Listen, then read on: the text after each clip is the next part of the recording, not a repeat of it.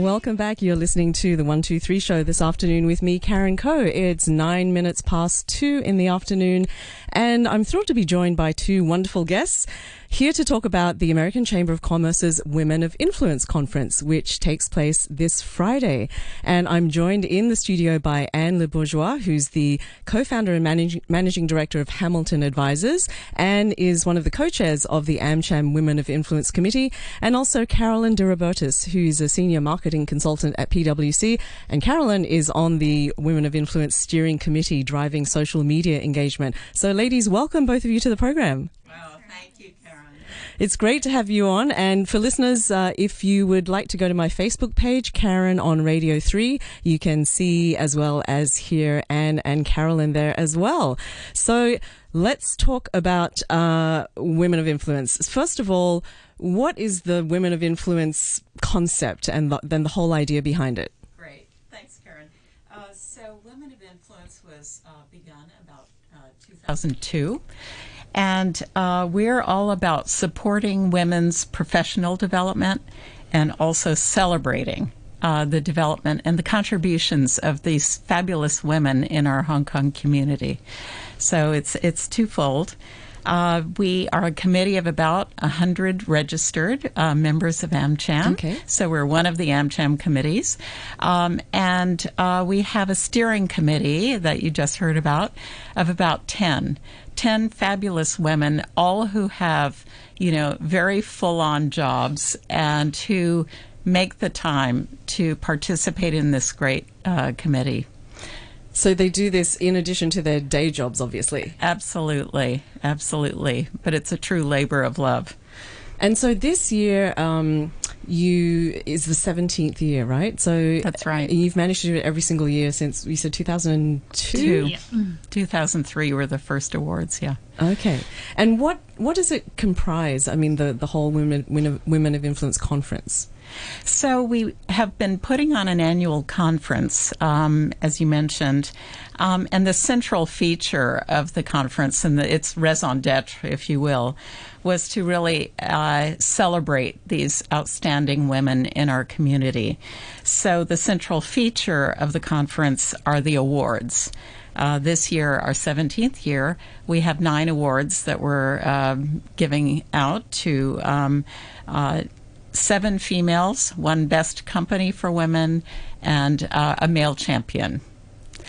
So, and the areas, if you'd like me to talk about some of these awards, we have, for example, Professional of the Year, we have a Young Professional Award, Entrepreneur, we have a Leading Figure in the Arts, NGO, and also, for example, we have our latest award, which is Women in STEM. Okay. So we established that just last year. And how are people nominated for awards? Are they nominated from all over the community? They're not just AmCham members? Maybe Carolyn, if you want to... Yeah, you can be nominated by whoever.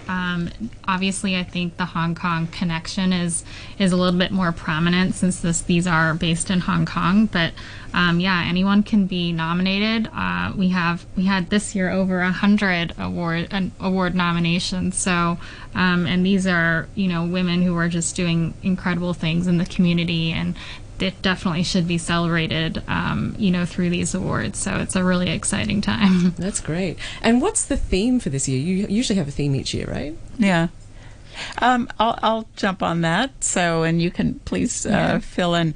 So this year, we are really focusing on women making a difference in some of these big global issues of our time. It seemed like the right year to be doing that. Mm-hmm. So our theme is Global Issues, Local Sheroes, with an S in front of the hero. Okay.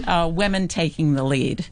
And if you, some of our speakers are involved in areas like pandemics, epidemiology for obvious reasons, sustainability, some more leadership in politics and diplomacy, and also gender bias in media, which is a big thing. Okay. So. And so what is some of the programming around that? Well, our keynote, our opening keynote, couldn't be more topical, especially with the, the assumed vice presidential candidate, Kamala Harris.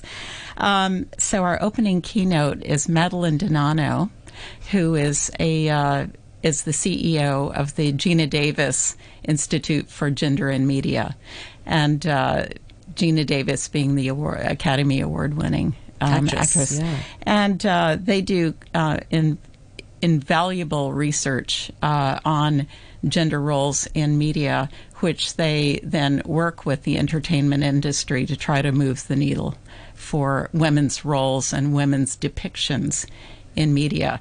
And so their byline is, if she can see it, she can be it, which is almost paraphrased by Kamala Harris in her speech the other evening. Exactly. Yeah, she said she didn't want to be, the last. She definitely does want to be the last woman there.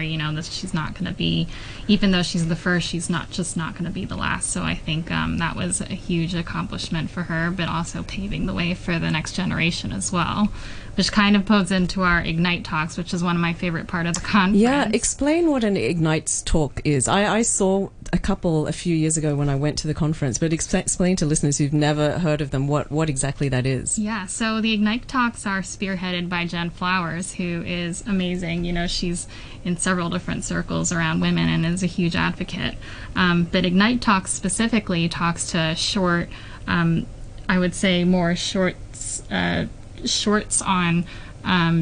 different, and this theme this year will be around courage. So we have a younger cast this year. We do have a few different people talking, and one is an 8-year-old climate activist. Wow. Her name's Danya. So it's going to be a really incredible talk, and we have four of these talks scheduled throughout the conference. Sorry, 3. And what's the format of the Ignite talks? Because it is a very specific format, right? Yes, so I think they're about 5 to 7 minutes each, and they kind of each go up and they sort of talk about the theme and around courage. So they'll be talking more specifically about, what has posed them to be who they are and how have they found this inspiration to, go ahead and start being the CEOs of, enterprises, especially at such a young age. Yeah. To the format, it's a very structured format in that they're literally 5 slides in 5 minutes, and they're on auto timing, so there's no running over, and it's get to the point and make it, and in this very structured format. So it's very exciting to watch. Yeah, it's powerful it is. And impactful. Yeah, they can't waste any words, that's for sure. No. Now, if we go back, Anne, to what you were saying in the beginning, to talking about women in leadership and some of the both challenges and opportunities women face in Hong Kong, how would you describe Hong Kong as an environment for women to really stretch themselves to take those leadership opportunities? Speaking from personal experience, and I'd actually like to bring Carolyn in on this too, since I'm at a much later stage of my career, but I think Hong Kong is a fabulous place for women to really pursue their careers professionally, at least in the, I'm speaking mainly from the expatriate and the professional community. I think it's a terrific place, both for opportunities in the professions here, but also we have at home, we have the good fortune to have tremendous domestic help. Yes. And that's one reason why this year's musical entertainment interlude, we're featuring the Unsung Heroes, which is a domestic helper choir founded by Jane Engelman. Mm-hmm. Yeah. Wow. So I felt very privileged to develop my career here. What about you, Carolyn? What about you? You're at a younger stage, obviously. I am at a younger stage in my career, but I think, I first joined the WI committee was mostly because I was working remotely for a U.S. company at the time, and I was sort of lacking this workplace interaction, especially because I was in an industry that was predominantly male. So I was sort of lacking that mentorship, and it was a very opportune time for me. So when I joined the committee, actually, they were launching a reverse mentorship program. And it was a fantastic program, sort of played off of the TWF, very famous mentorship program that they have. And I was paired with just an amazing lady. And we've continued our relationship and our bond to this day. And, I at the time, I was finding myself to be a little bit lost in my career. Obviously, moving back to Hong Kong from the U.S., I was sort of lacking that mentorship. So joining WI and then finding this place, seeing that there are women with, executive level positions able to do committees and organizations and much more, it was really inspiring for me as a young professional that I could be doing these things. And of course, with the awards rolling around, it was almost like it erupted with all these, amazing women and inspirational women.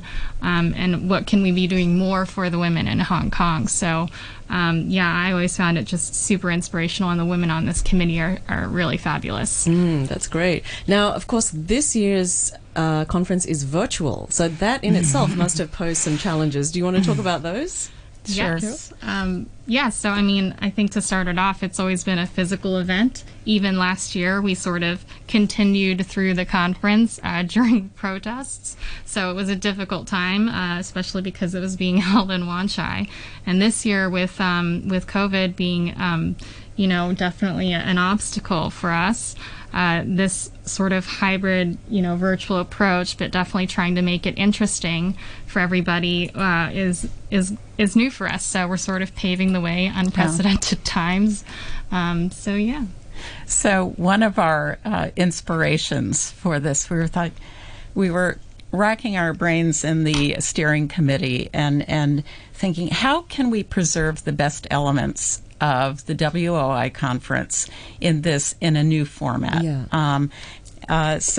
And one of the best elements is this bringing together of these fabulous women. We got, even last year in the middle of the protests, we had 250 women at our conference. And they all came away. There was a fabulous buzz and vibe in the room.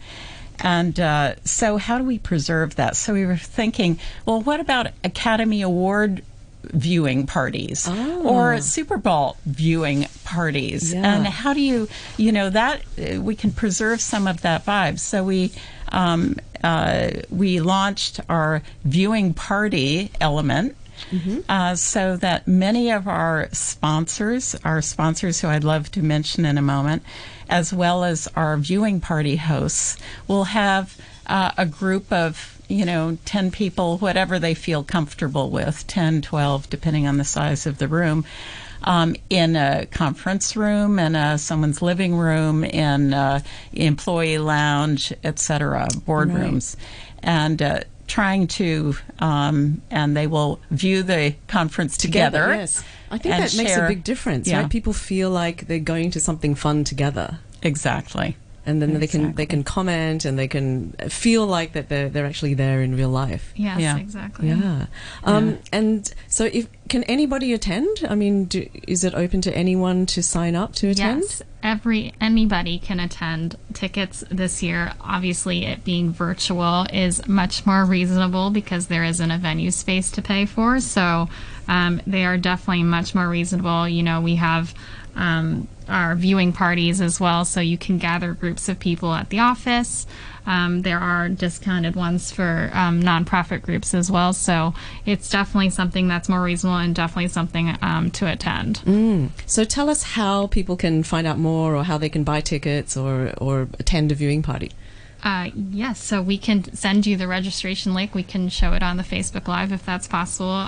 We can send you the link and anyone can sign up. I think tomorrow is the deadline for the registration. Is there a website that people can go to get more information about the program and what Women of Influence does? Yeah, it should be just at AmCham, the AmChamHongKong.com website. So we can definitely post the registration link after this as well. And I must jump in and say that Carolyn has been driving our social media engagement throughout the process, both to feature our speakers and also many of the past awardees of our awards, and so it's been a great outreach. We also offered an opportunity for nominees to post and the fact that they've been nominated, because just being nominated is an honor. I did see in my LinkedIn a lot of people I know who've been nominated, so it's quite exciting to see all these women in the community, which is great. Yeah, you should definitely be recognized even as a nominee. You know, there are so many great women in Hong Kong. Unfortunately, we can only award